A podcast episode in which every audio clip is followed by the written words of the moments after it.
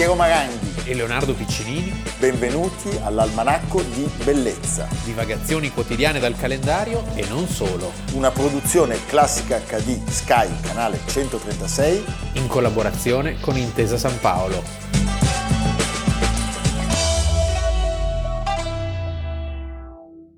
Almanacco di Bellezza, 28 luglio, Leonardo Piccinini. Piero Maranghi. Alle nostre spalle ci sono dei doni che ci Sì. porteranno in questi giorni a omaggiare, direi, quella che si può definire una seconda ponna, perché noi ci siamo innamorati di una santa, di una città santa, di una città che porta il nome di una santa. Santa Sofia, che tra l'altro è molto legata, abbiamo scoperto, a Milano. Sì, perché a Milano I milanesi che non, non sanno più niente. ignorano tutto, Sì. eh? ignorano Sanno tutto. niente. Anche noi non sappiamo niente. No, anche noi siamo... non sanno che via Santa Sofia è un omaggio a tutti i Santa Sofiesi che durante i moti, le cinque giornate, Accorsero per combattere l'austriaco. l'austriaco e quindi i milanesi hanno reso omaggio. Ma vi racconteremo più cose. Sì. Adesso, a proposito di barricate e di rivoluzioni, abbiamo un contributo.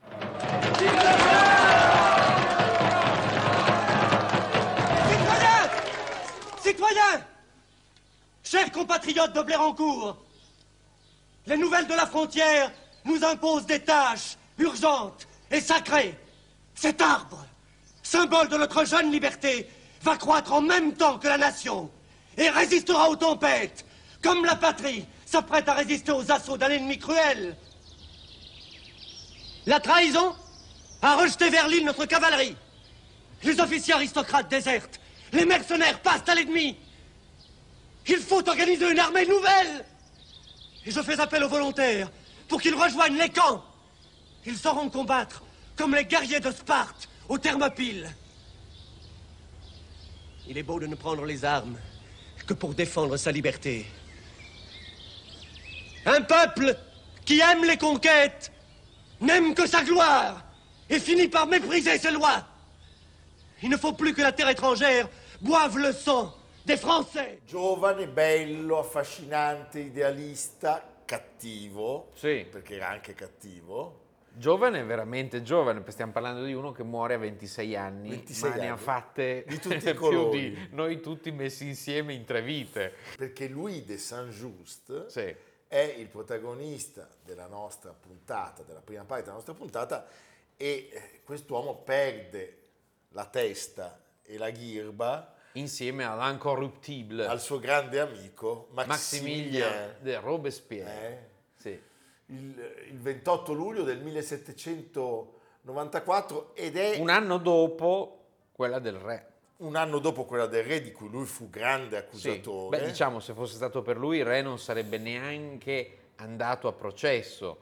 Per questa ala dura e pura dei rivoluzionari, il re doveva essere considerato un nemico dello Stato. Sì. E quindi nemici dello Stato si, si- si uccidevano, cioè non si mandavano neanche a processo. non si perdeva tempo, era l'alto tradimento. Certo. Per cui in- per direttissima Sì.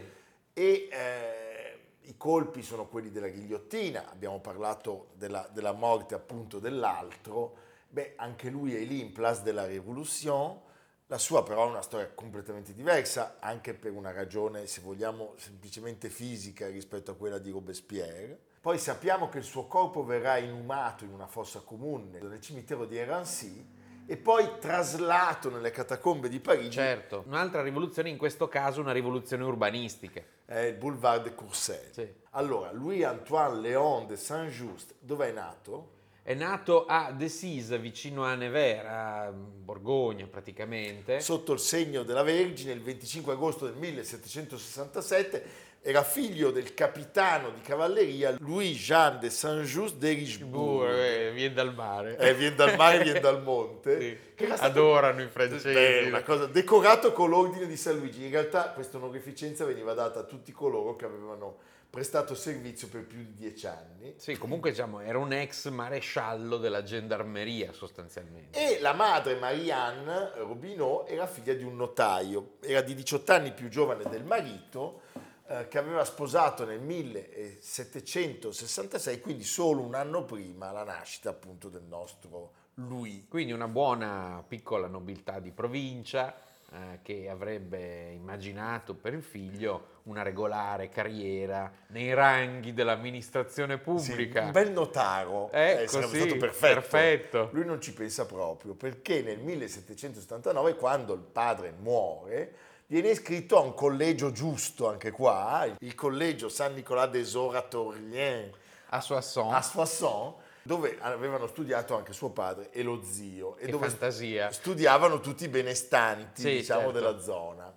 Allora, il ragazzo è certamente, come si direbbe di noi due, Sì, no, no, di me no, di No, te no, sì, di- è molto dotato, dotato, ma non si applica. non si applica. Il ragazzo è non brutto si applica. per i professori, è la Eh? cosa peggiore. E soprattutto il ragazzo è terribilmente Sì, indisciplinato. di solito in questi casi si dice era indisciplinato fin da giovane, ma qui è morto giovane. Non c'è stato il tempo. Non c'è stato il tempo di... Nel 1785, durante un periodo di vacanza, lui si invaghisce a sua volta Della figlia del notaio. quindi come il padre, Sì. eh, e eh, questo notaio però Eh no, dice. dice io preferirei darla in sposa a un altro, diciamo.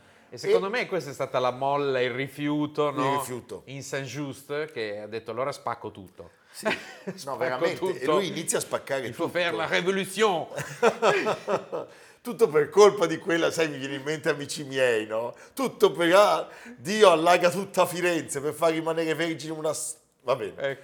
Allora, lui colpo di testa, fugge di casa, ruba l'argenteria della madre Giusto. e eh, lei, per tutta risposta, ottiene, e qui c'è un'altra ragione che verrà fuori Eh, dopo. l'odio nei L'odio confronti della monarchia. e del monarca. Lei ottiene da Luigi XVI una lettre de cachet. Cos'era la lettre de cachet? Un ordine reale su cui non c'era un decreto legge praticamente eh, e viene fatto internare. in una casa di correzione per alcuni mesi. Questo periodo però, diciamo, eh, da un lato è fonte di ispirazione per le, le- le prime scintille politiche, nel senso che lui scrive un, un poema, l'Organ, che dal punto di vista letterario è considerato abbastanza mm, mediocre. sì. Però dove espone le sue idee già con una certa precisione contro l'assolutismo monarchico. e contro Il clero. il clero. E quando torna in famiglia però la correzione un po' c'è stata perché va a lavorare come segretario nello studio legale, Sì, eh, fa il praticante. fa il praticante e continua a studiare in una città che noi amiamo molto. Sì, era nella Champagne ma non c'era così tanto champagne. Non c'era così tanto champagne, stiamo parlando di Reims, Sì. in un luogo che era stato tra gli altri frequentato anche da Danton. Da eh. Danton, sì. Poi cosa succede? Scoppia la rivoluzione. Scoppia la rivoluzione e eh, questo, diciamo, questo, questo passaggio è molto ovviamente importante per lui perché eh, nella routine dell'avvocatura si stava spegnendo il suo entusiasmo. Stava per la- diventando bravo. Sì, si stava imborghesendo. E, e invece questo Questa cosa finalmente, dice- ecco è Ecco, arrivata la mia ora. È arrivata la sua ora, lui entra nella Guardia Nazionale, è presente, partecipa alla festa della federazione e fa parte della scorta che riporta a Parigi Luigi XVI in quell'incautissimo tentativo di fuga fallimentare A Varennes. a Varennes che sarebbe diventato un po' il suo epitafio. Tant qu'il vivra, Louis Capet sera un signe de ralliement pour les traîtres qui continuent de se cacher parmi nous. Et pour tous les ennemis qui attendent à nos frontières le moment de nous écraser. Au nom de tout ce que nous avons accompli, nous ne pouvons pas faiblir. Nous ne pouvons pas hésiter. Nous ne montrerons que faiblesse et hésitation tant que l'héritier d'une longue lignée de tyrans restera en vie et en notre pouvoir. Citoyen, un roi n'est pas un homme ordinaire. C'est un rebelle, un usurpateur des droits d'hommes ordinaires. Un roi doit régner ou mourir.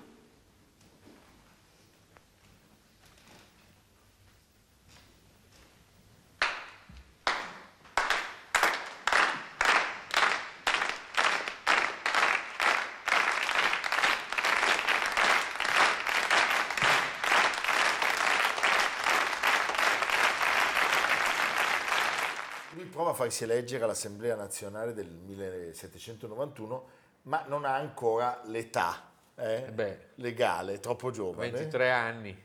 Ci entra l'anno successivo, eh, siamo alla convenzione nazionale e debutta il 13 novembre come oratore con un discorso che rimarrà alla storia perché è il discorso per la destituzione Sì. e la morte di Luigi XVI. Sì, lui è, la sua è una, un'oratoria di grande rigore e di grande lucidità, Efficace. dove non c'è lo spazio per le mezze misure. Vi cito alcuni passi del suo pensiero. Il cammino delle rivoluzioni passa dalla debolezza all'audacia, dal delitto alle virtù. Non illudiamoci di poter creare un solido Stato senza difficoltà. Bisogna combattere a lungo contro tutte le pretese e poiché l'interesse umano è invincibile, la libertà di un popolo può essere fondata solo con la spada.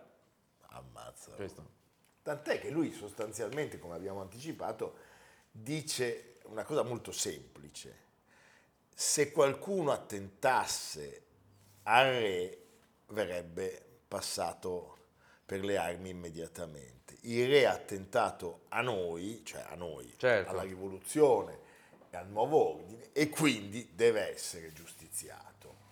Maximilien de Robespierre viene catturato dall'oratoria di Saint-Just e diventa il suo più grande sodale. Sì, dobbiamo pensare che in fondo tutte queste personalità fanno tutti una brutta fine, perché Marat, l'ami du peuple, finisce come sappiamo. Nella vasca da bagno. Danton, che veniva chiamato le sauveur de la patrie, anche lui viene decapitato. L'incorruptible finisce come finisce. finisce come finisce. Lui veniva chiamato l'archange della révolution, la- la- l'arcangelo L'arcangelo della della rivoluzione rivoluzione. o l'archange della mort secondo Michelet. E, e l'unico che finisce, diciamo, i suoi giorni nel suo letto è eh, Lazare Carnot, che fu, diciamo, lo stratega militare, l'organisateur della victoire. Senti, entra anche lui in quel comitato che ha il nome che ci fa tremare i polsi, quello della salute pubblica, e diventa appunto il più grande alleato di Robespierre. È nemico di tutte le fazioni in cui si è frantumata la spinta rivoluzionaria, i girondini, gli ebertisti, i dantonisti. Vuole sospendere i diritti civili di tutti coloro che abbiano anche solo eh, sulle loro spalle il minimo sospetto di tradire la virtù repubblicana, siamo nel pieno del terrore, Diventa famoso per queste sue arringhe contro i nemici della rivoluzione, particolare contro Hébert, appunto, che accusa di progetti eversivi. è protagonista anche di quella Costituzione del 1793 che, poi non viene approvata. Non verrà mai, eh, sì, non viene approvata e non troverà quindi mai applicazione, quella che eh, porta al- dal concetto astratto di sovranità nazionale a quello molto concreto di sovranità popolare. Allora, È il concetto di democrazia diretta, molto pericoloso. suffragio universale maschile, Sì, eh? che ha portato ai casi nel, nel modo più tragico dei totalitarismi e nel modo più buffonesco ma ugualmente tragico anche ai 5 Stelle, potremmo dire. beh, è così. Eh, perché la democrazia diretta porta a questo quando non c'è la mediazione del Parlamento, no? C'è da sottolineare che è lo stesso momento in cui viene messo al bando lo schiavismo, che poi verrà ripristinato dal corso, e eh, viene sancito il principio del diritto al lavoro e all'istruzione. Sì, è una, è una utopia che è, la- che è frutto, come abbiamo già detto in altre occasioni, di una società di piccoli produttori, contadini, artigiani, che erano il vero nervo di questa struttura rivoluzionaria. Per cui nell'Ottocento poi si è parlato di un presocialismo, perché chiaramente i socialisti dicevano, volevano eh, arrivare verso il socialismo, la redistribuzione dei beni sottratti all'aristocrazia eh, a favore delle classi più indigenti, eh, ma in realtà è proprio una, una visione eh, che un po' deriva dall'illuminismo, dall'enciclopedia e un po' deriva da una, da una strada impervia che si è voluta percorrere e che non ha portato da nessuna parte, ha portato solo al disastro, tant'è che poi arriverà l'uomo d'ordine che rimetterà le cose a posto. che rimetterà le cose a posto, Bisogna- Come un pendolo, la storia è come un pendolo che, non- che dopo questi disastri ciclicamente ha bisogno di correzioni. Questo vale nei casi appunto più tragici e vale anche a volte nei casi dei populisti. Dopo i populisti c'è sempre il governo tecnico. Sì, Sempre. e poi c'è sempre il governo di destra. Se- un pendolo, è un pendolo. Senti, i suoi maggiori successi però, questi vanno sottolineati, sono quelli eh, dell'organizzatore anche militare, perché a un certo punto, eh, tra la fine del 1793 e, e l'inizio del 94, lui viene mandato in Sì. missione sul fronte del Reno e nel giro di poche settimane riesce ad attuare una vera e propria riforma dell'esercito, lo trasforma sostanzialmente in un esercito meritocratico, questo va riconosciuto, e ottiene un, un- un- successo clamoroso. Sì, diciamo che c'era anche molto eh, la, la- la grande capacità di infondere nella- nelle truppe l'esaltazione di un nuovo mondo. Cioè, in fondo è la lezione che poi avrebbe appreso Garibaldi. Eh, Ma lo nonost- stesso Napoleone, se Sì, vogliamo. esatto, eh, o anche i Viet Cong persino, diciamo. Però in Belgio questo- questa coalizione Fleurus, Fleurus. Fleurus anglo-austro-tedesca le prende di santa ragione Sì. e per lui è un successo importantissimo. Così come sul Reno, ad esempio Landau, che era una delle più importanti fortificazioni d'Europa, eh, viene assediata dai prussiani, dall'Hohenlohe, e- eppure resistono. C'è questo libro molto bello che è appena uscito di Antoine Boulin su Saint-Just e, e racconta quante cose questo ragazzo ha fatto. Eh, perché stiamo parlando di un, punto, di un 26enne nel momento della morte. Io a 26 anni non avevo combinato niente. No, Io il motorino. Eh no, mi mettevo le dita nel naso, stavo lì. Va bene. Senti, è anche quello che si rende conto, tornato a Parigi, che l'umore è cambiato. Eh sì. Robespierre imperterrito va avanti proprio come se non ci fosse un domani e eh, il binomio virtù-terrore è arrivato al capolinea. E non è rimasto più nessuno. Il 27 luglio, pensate dove stiamo? Beh, l'abbiamo raccontato qualche giorno fa, che ancora i nemici venivano ghigliottinati il 26 Sì, luglio sì, è il caso, è il caso di André Chenier. e il 27 lui dovrebbe tenere un discorso alla convenzione.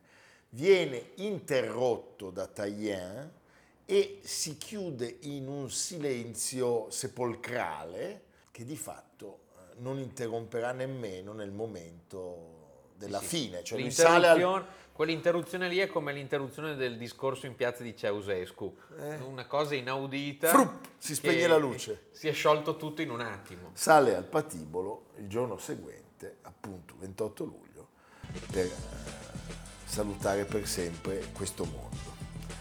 Louis de Saint-Just.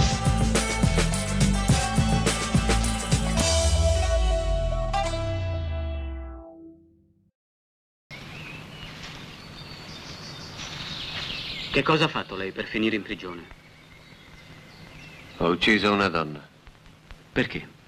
Era condannata, soffriva. Le ho fatto un'iniezione. Come si chiamava? Che importanza ha? Anch'io ho ucciso una donna. Hai un fiammifero?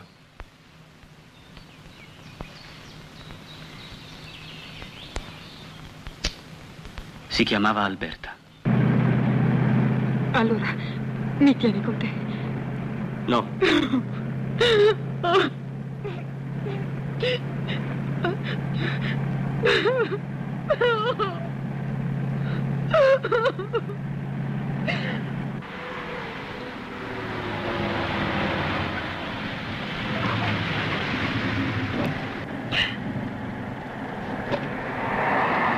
Non mi rivedrai mai più! Alberta! Vieni qui!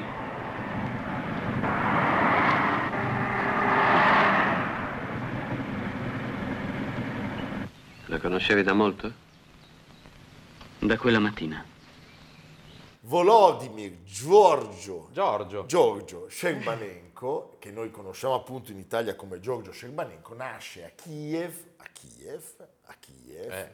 il 28 luglio del 1911 da Valerian, che era un professore di latino ucraino, e, eh, Da un'italiana. e da un'italiana, Leda Giulivi. Sì. Loro si erano conosciuti In in, Italia. Italia. perché il padre che insegnava appunto il latino e il greco durante un periodo di studi aveva incontrato l'Erasmus, di allora, del 1900. Non credo. eh.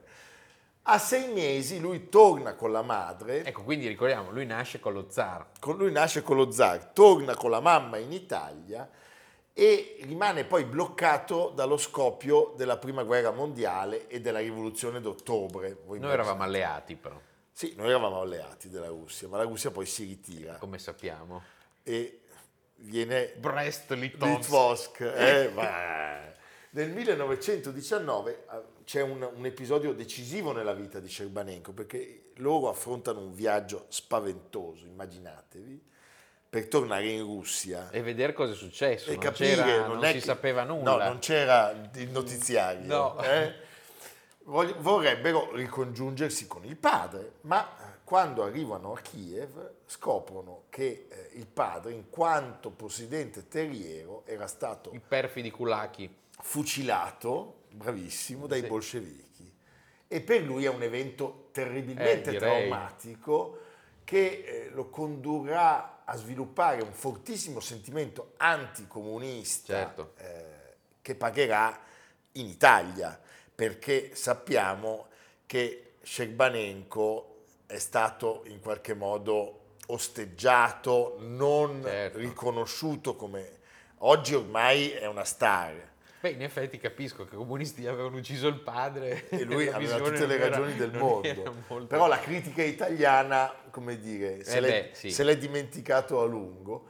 Lui torna a Roma e vive un'infanzia, una gioventù di difficoltà assolute, anche per il carattere della madre che era una donna eh, certamente adorante questo figlio, ma abbastanza iniqua e soprattutto non consapevole delle, delle cose della vita, cioè non aveva nessun senso pratico. No, tant'è che a un certo punto lui le dice che vuole intraprendere l'attività di scrittore e lei gli, rispe- gli risponde appunto all'ospedale era molto felice che io scrivessi, non doveva avere alcun senso pratico e non si preoccupava che io non avessi in mano nessun mestiere. Ah, Niente. bravo! Bravo, che bello che scrivi. Eh. Mandami qualcosa. Sì.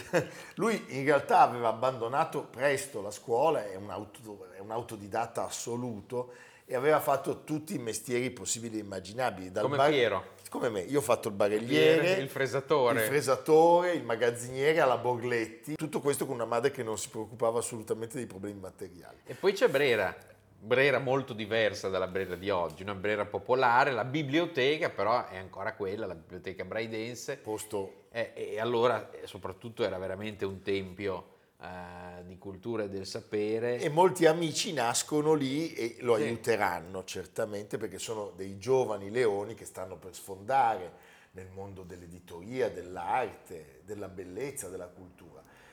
C'è un- uno Scerbanenko meno noto, Eh sì, diciamo, è, ma non è- meno bravo. È, diciamo, è il periodo che gli dà la prima notorietà, cioè lui comincia a collaborare come redattore, eh, direttore di periodici femminili ad alta tiratura. La prima rivista su cui pubblica si chiama Piccola della Rizzoli Sì. e il suo primo racconto rosa è Pentimento. Pentimento, perché mh, con i periodici c'erano i racconti, Eh i certo, romanzi a puntate. a puntate e quindi lui si specializza sul filone rosa, romanzi, racconti, per lo più ambientati nell'America eh, Immaginata. allora, immaginata, eh, un mondo molto vicino a quello dei telefoni bianchi, potremmo dire. Però questa sua eh, attività viene notata tra gli altri, per esempio, da Cesare Zavattini, Oh, che gli dà una mano, e le riviste femminili fanno a gara per accaparrarsi la penna di Scerbanenko che risponde alle lettere delle Lui signore. aprì la porta, lei Eh, lo è come aspettava. Bondi che rispondeva a SB, Sandro Sì. Bondi, Silvio Berlusconi alle lettere del Cavaliere. Scerbanenko eh, lavora per Rizzoli, per Mondadori eh, e risponde su Grazia con lo pseudonimo di Luciano, come eh, Valentino su Bella Bella. e come Adrian su Annabella. Sì.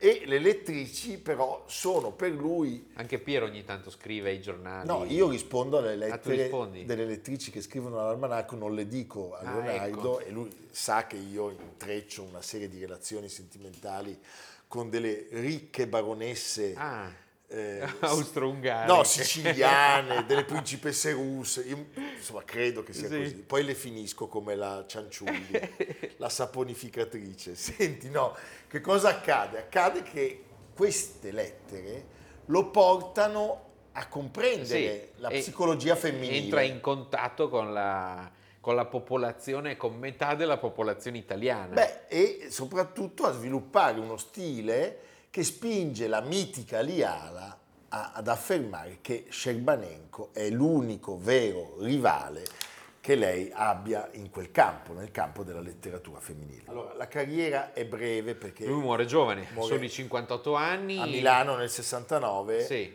prolifico Sì.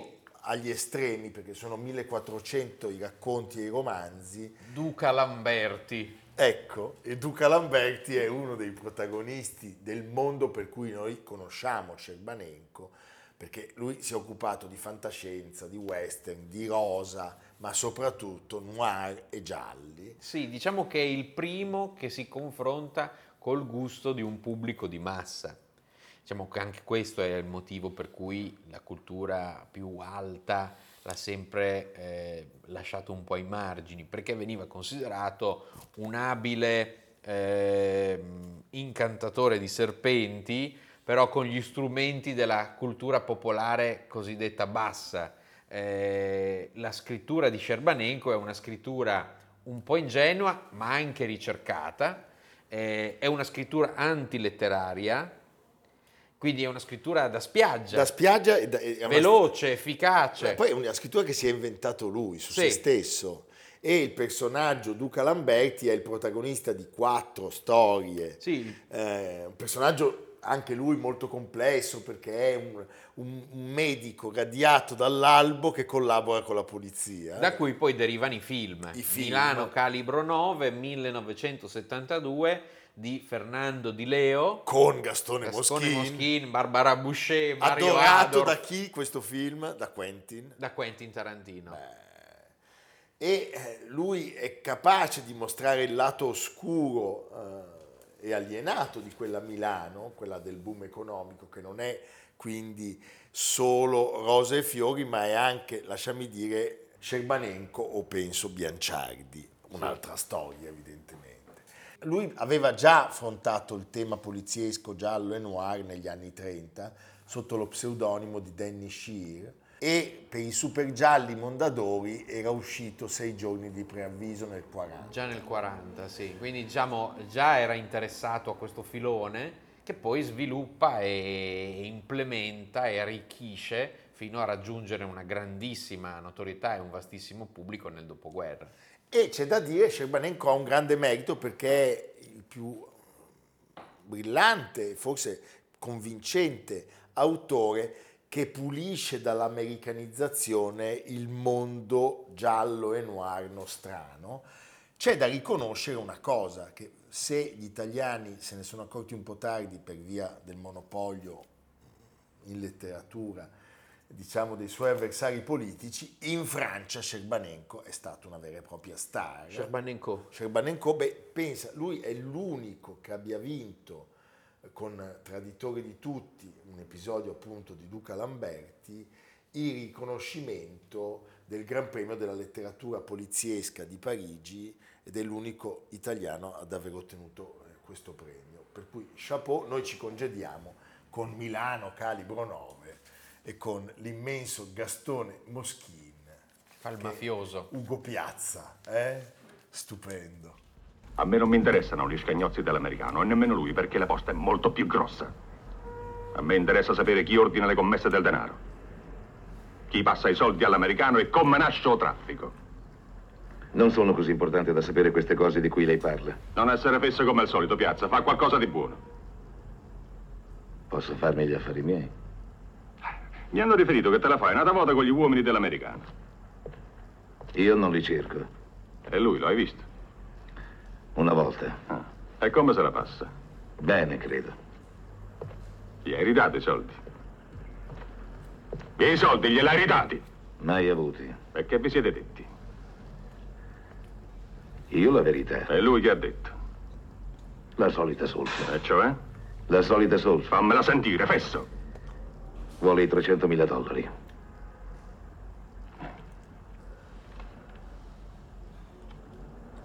E tu che prospettive hai? Pessime. Senti, ti faccio una proposta. Vuoi che ti ridia io i soldi? Che soldi? I 300.000 dollari che gli hanno fregato. Per farne che? Ma come per farne che? Per restituirli all'americano. Lui ti va fuori e io gli metto le mani addosso. Mi segui, piazza? L'americano vale molto più di 300.000 dollari per lo Stato. Mi segui? La seguo. Scherzi a parte. Io potrei pagarti molto bene le informazioni. Mi segui? La precedo. Non faccio l'informatore.